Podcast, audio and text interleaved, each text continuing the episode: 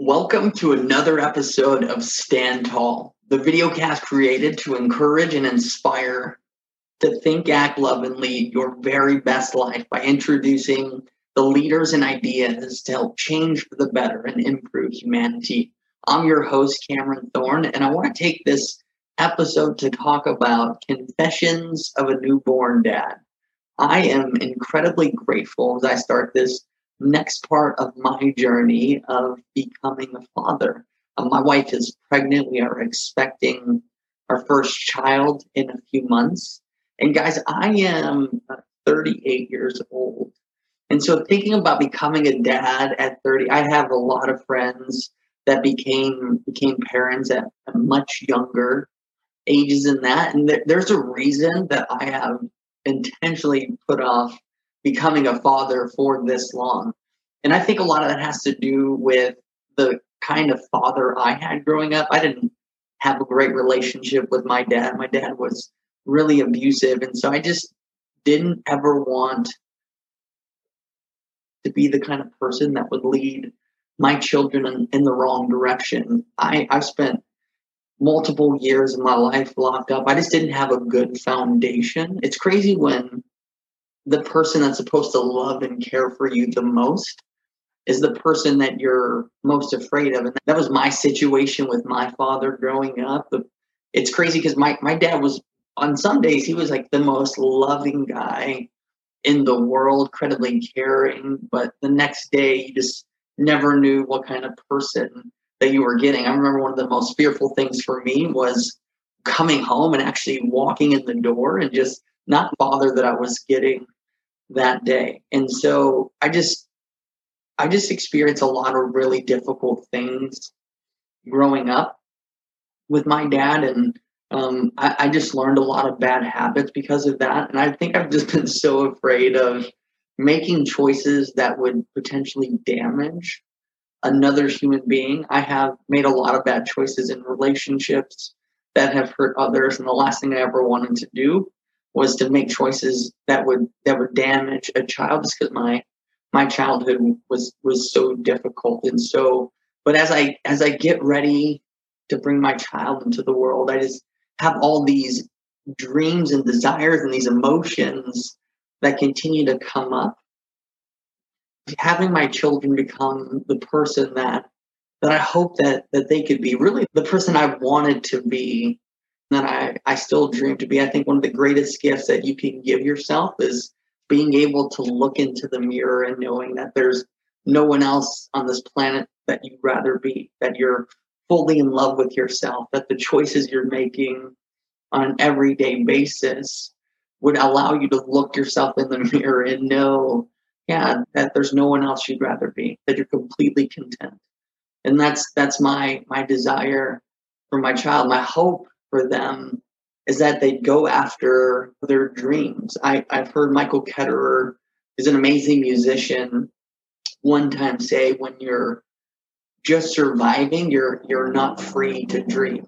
And you know, that was my experience growing up just because you know i i had to earn everything love was very conditional for me and so i always felt like i had to to earn love and i, I was really never never afraid to dream nobody ever told me that i could be anything i wanted to be that i could do anything i wanted to do if i was willing to work hard for it if i was willing to make sacrifices in a direction that really mattered and that created opportunities for the future. And that's what I and that's I'm hoping for my children. That's hope the kind of dad that I want to be, that I would create opportunities for for my kids to dream, to not just survive, but ultimately to thrive, to get into the ring. Because I I really personally I'd rather have them fail miserably at something than never have the opportunity to get in the ring to fight and to know if they had what it takes. It's kind of where I'm at in my life right now. I've been so afraid of chasing my dreams, and that's why you know I started this podcast not too long ago. But I've been putting off chasing my dreams because I was afraid of failure. I was afraid that if I did something that I thought was important and I failed at it, then then it was a failure. And I was so afraid to prove myself right. But I as I've gotten older, I've realized failure is not the enemy. Failure is really just the opportunity to to start over. Like if failure was the ultimate end, you know, Thomas Edison after 999 times would have given up on making a light bulb.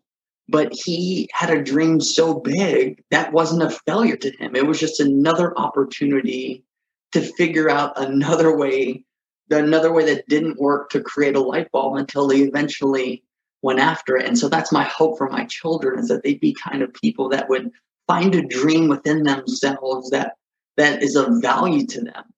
As a follower of Jesus, I'm, I'm in this Master of Arts in Leadership and program, and we're having this conversation about about spirituality, God and vocation and calling.